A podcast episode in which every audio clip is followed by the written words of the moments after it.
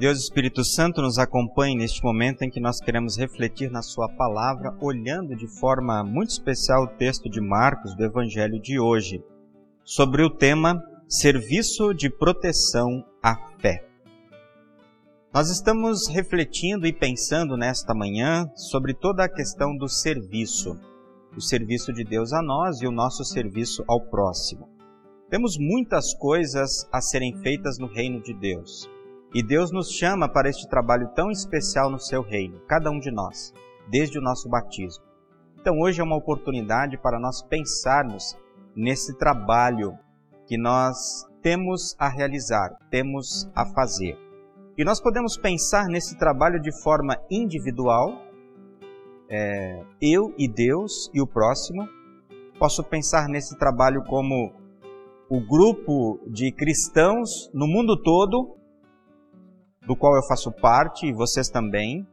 E nós podemos pensar no trabalho da nossa congregação localmente, aqui onde nós nos reunimos, onde nós nos alimentamos da palavra para servir.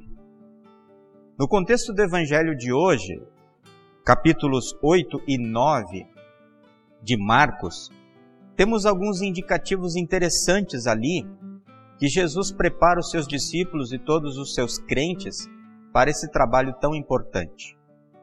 No capítulo 8, nós vemos Jesus falando sobre o trabalho dele, o que, que ele veio fazer.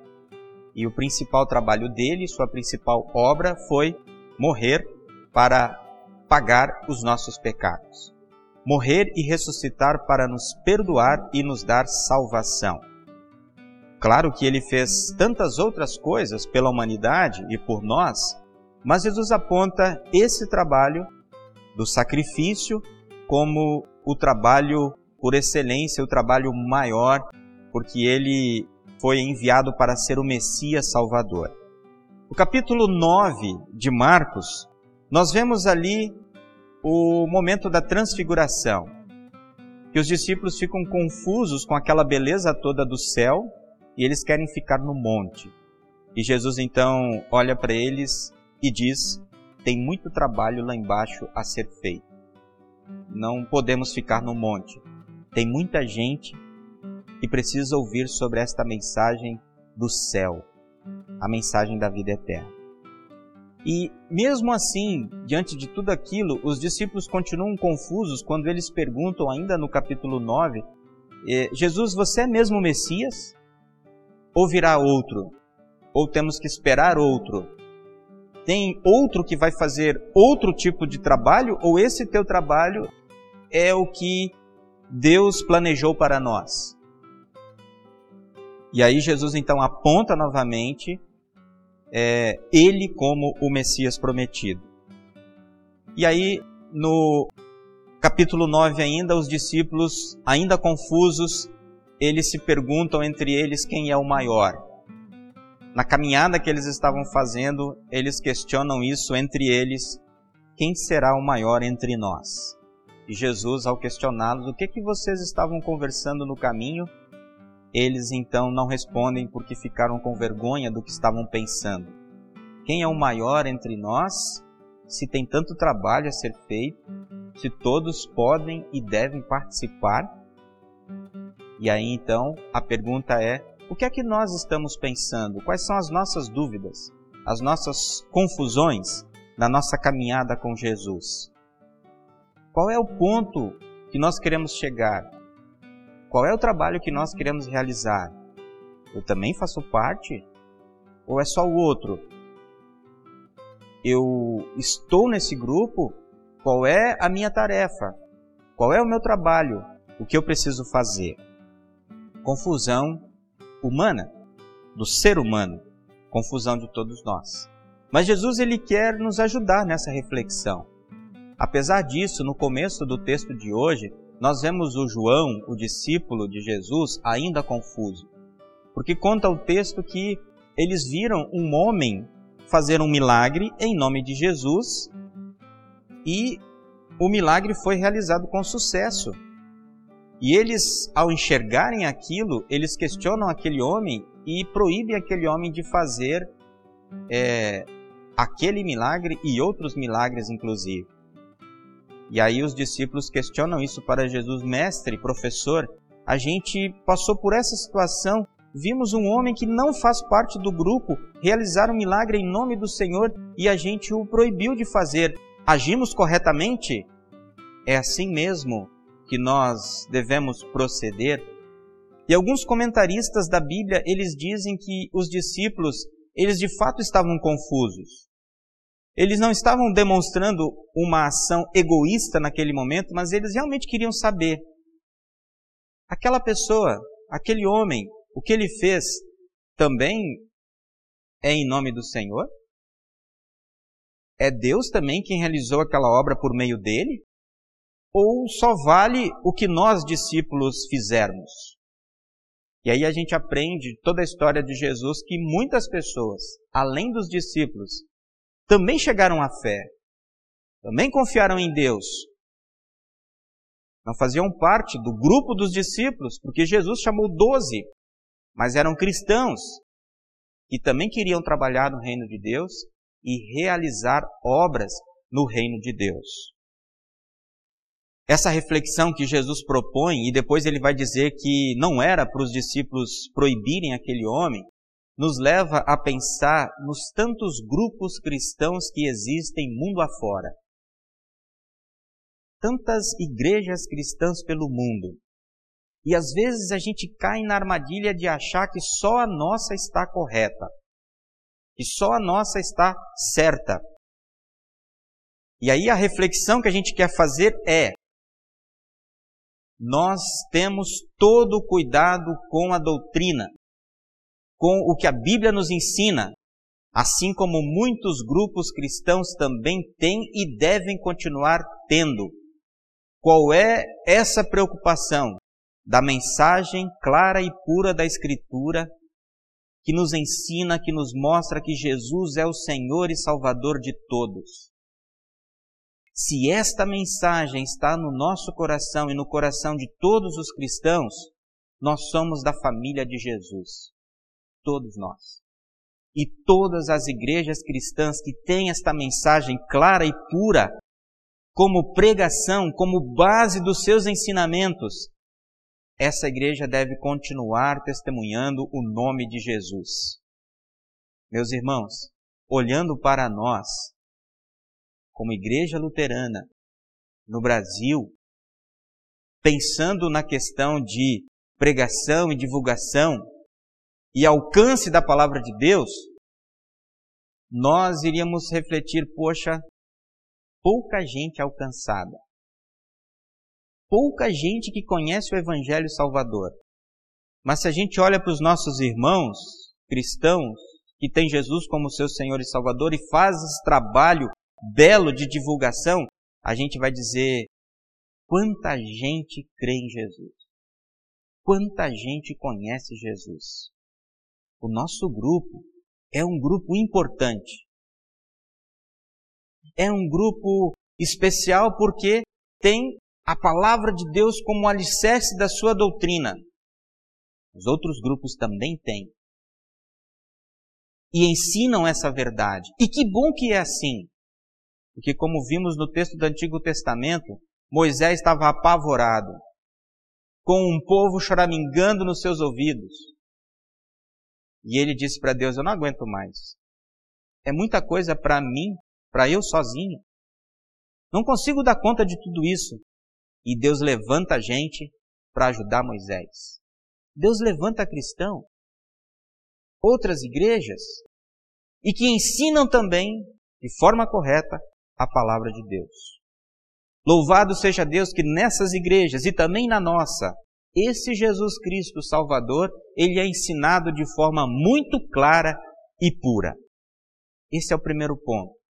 Nós somos de um grupo que ensina a palavra de Deus de forma correta e nos juntamos a tantos grupos que também falam desse mesmo Jesus que a Bíblia fala e do, no qual nós também confiamos e acreditamos.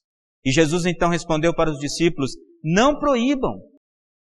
Eles também fazem esse trabalho excelente de divulgação e pregação do Evangelho. E ele acrescenta: Quem não é contra nós é a nosso favor. e divulga o Evangelho. Jesus está dizendo que aquele que é a favor dele fala bem dele. Como é que alguém, diz Jesus, que fez um milagre como esse em meu nome, daqui a pouco vai falar mal de mim? Impossível. E Jesus então, ele diz que todos aqueles que são a favor dele falam bem dele. E Jesus aqui aponta então para a grande obra da igreja, falar bem dele. Jesus deixa de lado o milagre, não dá é, um destaque especial para o milagre, mas ele fala do falar. Falar de, em nome de Jesus. Falar de Jesus. Falar bem dele. Aqui tem uma dica muito importante para a igreja cristã. O nosso trabalho é falar de Jesus. O seu trabalho, o seu serviço no reino de Deus é falar de Jesus. E aqui Jesus então coloca para todos nós uma identificação, quase que um crachá cristão, dizendo: você é de Cristo. E porque você é de Cristo, você não pode ter obras, atitudes diferentes daquelas cristãs. Quais são as atitudes cristãs? Estão todas na Bíblia Sagrada. E aí a gente pensa um pouquinho sobre isso e chega à conclusão que pisamos na bola muitas vezes. Não conseguimos agir de forma cristã em muitos momentos da nossa vida. Mas a palavra de Deus nos traz de volta e nos lembra da nossa identidade. Nós somos de Cristo e agora, perdoados, renovados, nós vamos procurar viver e retomar aquela vida cristã. Para que a gente consiga então desenvolver o nosso grande trabalho como igreja e como cristãos de falar bem de Jesus para as pessoas. Tem muita gente que ou não fala nada de Jesus ou fala mal de Jesus. E muitos porque não o conhecem e o trabalho seu e meu da igreja é apresentar esse Jesus para todas as pessoas, seja falando ou seja agindo com as nossas obras, com as nossas atitudes. Nada disso vai nos garantir a salvação, porque ela já é nossa. E o que a gente vai fazer com isso é fruto desta fé e dessa salvação. Por isso, Jesus nos chama para esse trabalho tão importante na igreja, na nossa vida individual e como grupo cristão no mundo todo. Aqui, queria também compartilhar com vocês uma reflexão geral que nós precisamos fazer no trabalho todo da nossa igreja, partindo do ponto que o principal trabalho a ser desenvolvido por uma congregação é falar do amor de Jesus, falar bem dele, testemunhar Jesus para os outros. Essa é a nossa principal tarefa. Por isso que sabiamente o nosso lema, o lema da IELB, Igreja Evangélica Luterana do Brasil, é Cristo para todos. Esse é o nosso lema, o maior lema. Todo o restante que nós fazemos precisa ter esse lema como principal. Tudo o que é feito na igreja é para alcançar esse objetivo. Ofertas, a música, os textos, os cultos, as reuniões, os departamentos, tudo é para que Cristo seja para todos. Isso pensando na IELB, isso pensando na igreja cristã, isso pensando em nossa congregação. Aqui é importante uma reflexão também para o nosso trabalho dia a dia como igreja. Será que as nossas atividades, o que nós fazemos, vão em direção a esse tema, a esse lema, a essa atividade maior da igreja? Cristo para todos? Todas as comissões que nós temos, departamentos que nós temos, essa verdade precisa estar muito clara. E em cada grupo que eu participo, porque a gente dividiu o nosso povo em grupos, nas congregações, nas igrejas, na IELB como um todo, Cada grupo precisa ter esse objetivo. O meu grupo, a minha comissão, o meu departamento funciona como um grupo que quer também levar Cristo para todos. E essa reflexão ela é fundamental para o sucesso das nossas atividades. A igreja existe para falar de Jesus, Cristo para todos. Depois, nos versículos 43 a 48, especialmente, Jesus ele dá uma parada nesse assunto e para falar da questão do pecado. Antes, um pouquinho, ele diz sobre a questão de alguém é, fazer tropeçar um pequenino, uma criança, alguém imaturo ainda na fé, jovem na fé. Ele diz: olha, isso é tão grave que essa pessoa deveria ser jogada no mar com uma grande pedra no pescoço, mostrando a gravidade de desviar alguém do caminho. Então, apontar o caminho para alguém é a grande obra. Tirar uma pessoa do caminho é uma obra terrível. Essa comparação que Jesus faz aqui é muito interessante para refletir. O trabalho da igreja é encaminhar pessoas e fazer de tudo para que essas pessoas continuem no caminho. E por isso o tema de hoje proposto para a mensagem é Serviço de Proteção à Fé. Nós protegemos a nossa fé com a palavra de Deus e protegemos a fé dos outros também com o testemunho dessa palavra. Muita gente que acredita, que confiava, que tem fé, por alguma razão pode perder esta fé. E às vezes por atitudes da igreja, atitudes cristãs. E a gente precisa de alguma forma, com o nosso trabalho, proteger a fé dessas pessoas. Fazer com que elas sejam encaminhadas novamente para o caminho de Jesus, levando e testemunhando a palavra. E aí então Jesus ele aponta o perigo do pecado. E quando ele aponta o perigo do pecado, ele faz a relação com o céu. O pecado, ele é tão danado, ele é tão cruel que pode fazer com que uma pessoa vá para o inferno e não alcance a vida eterna no céu. E Jesus ele faz um extremo ali, ele coloca uma situação extrema para chamar a nossa atenção. Ele diz: mão, pé e olhos. Se isso faz com que vocês pequem, arranque tudo fora, corte tudo fora. Nada pode tirar o foco de vocês de ter a certeza da vida eterna lá no céu. E aí, quando Jesus fala, corta isso, corta aquilo e arranca aquilo outro, a gente logo lembra de sangue. O pecado fez sangrar. E ele é assim até hoje.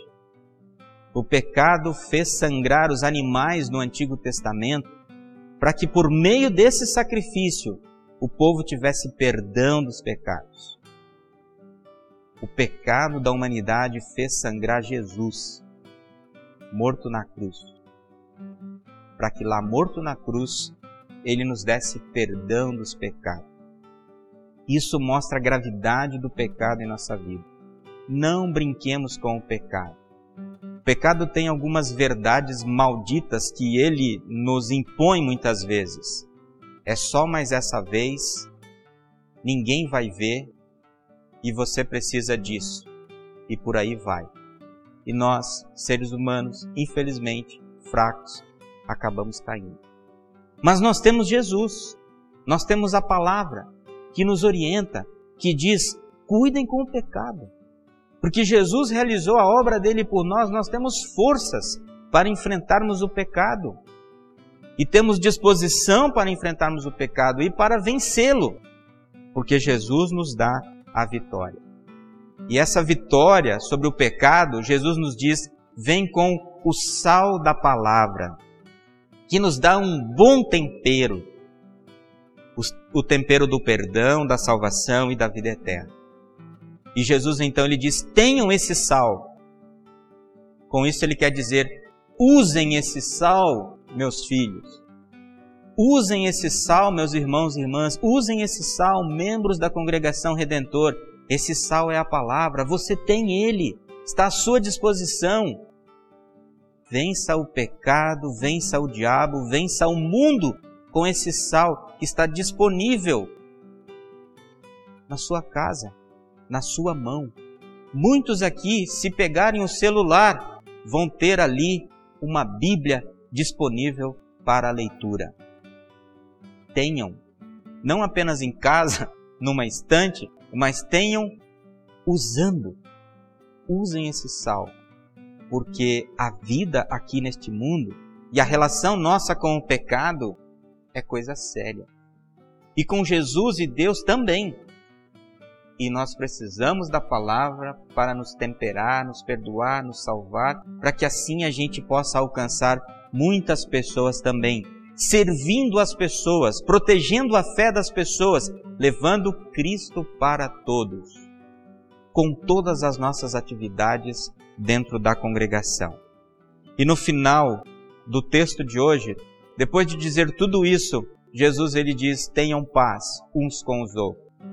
Jesus no final do texto de hoje, ele volta para o início do texto de hoje, quando os discípulos estavam perguntando: "Esse é do nosso grupo? A gente tem que eliminá-lo ou a gente deixa ele fazer?" Parecia que havia uma certa rusga ali, e Jesus diz: "Tenham paz". Porque a mensagem da salvação de perdão e de paz, ela é uma. E ela é a mensagem que vem de Jesus, que é o nosso Senhor e o nosso Salvador. Com esse fruto da paz, nós vamos viver em casa, na igreja, na sociedade e mais, vamos trabalhar. A paz que vem de Deus em primeiro lugar, perdoando os nossos pecados, e a paz que nos ajuda a nos entendermos no trabalho da igreja. E aí buscarmos um único objetivo. Na igreja cristã, na igreja de Cristo, só tem um único objetivo. E toda a minha vida precisa estar focada nisso. Levar Jesus a todas as pessoas. Falar bem de Jesus. Falar do Cristo e é para todos. Que a gente consiga ter essas atitudes, que a gente consiga servir a Deus nesse caminho, nessas condições, para que a gente possa ficar tranquilos que estamos fazendo o trabalho, servindo a Jesus da melhor maneira possível, como Ele quer, como Ele deseja, e especialmente trazendo mais pessoas para a fé nele fazendo com que o reino de Deus cresça ainda mais. Que o nosso grupo possa aumentar, possa crescer, com mais pessoas vindo a conhecer Jesus como seu Senhor e Salvador. Amém.